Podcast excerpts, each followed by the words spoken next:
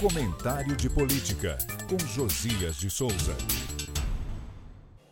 Espero que seja uma página virada, disse Bolsonaro ao Jornal Nacional sobre a perseguição que alega sofrer do ministro do Supremo Tribunal Federal, Alexandre de Moraes. Pelo que tudo indica, está pacificado, ele afirmou. Horas depois, na manhã desta terça-feira, Bolsonaro surpreendeu-se com a notícia de que Moraes mandara os rapazes da Polícia Federal acordar empresários bolsonaristas que endossaram num grupo de WhatsApp a tese segundo a qual um golpe de Estado é preferível à vitória de Lula. Moraes, de fato, havia virado a página, só que para trás. Bolsonaro mencionou na entrevista ao telejornal da Rede Globo um certo contato amistoso que teve com Moraes na cerimônia de posse do magistrado na presidência do Tribunal Superior Eleitoral.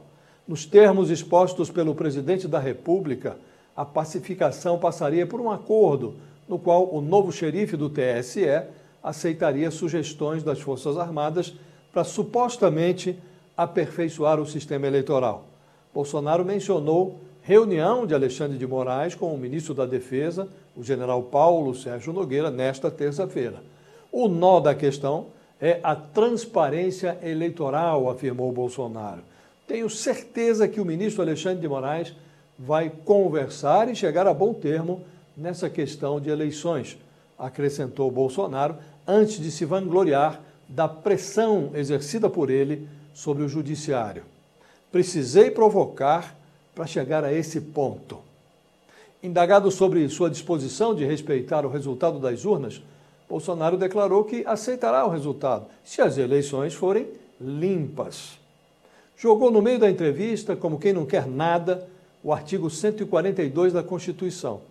Um artigo que, na interpretação oportunista do bolsonarismo, faria das Forças Armadas uma espécie de poder moderador da República, com aval para realizar, por exemplo, uma apuração paralela das urnas. Quer dizer, Bolsonaro não parece disposto a aceitar como legítimo, senão um resultado que leve à sua reeleição. Questionado sobre o comportamento dos devotos que pedem em manifestações o fechamento do Congresso e do Supremo, Bolsonaro classificou as reivindicações como liberdade de expressão. Ao colocar a PF nos calcanhares de empresários simpáticos ao golpe, Moraes parece avaliar que o caso é de dificuldade de se exprimir. Num instante em que o Comitê da Reeleição ainda celebrava o fato de o candidato ter passado pelo Jornal Nacional sem explodir, Alexandre de Moraes jogou veneno no chope de Bolsonaro.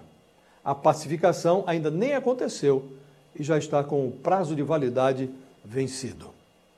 Eu falo direto de Brasília para o podcast do Jornal da Gazeta.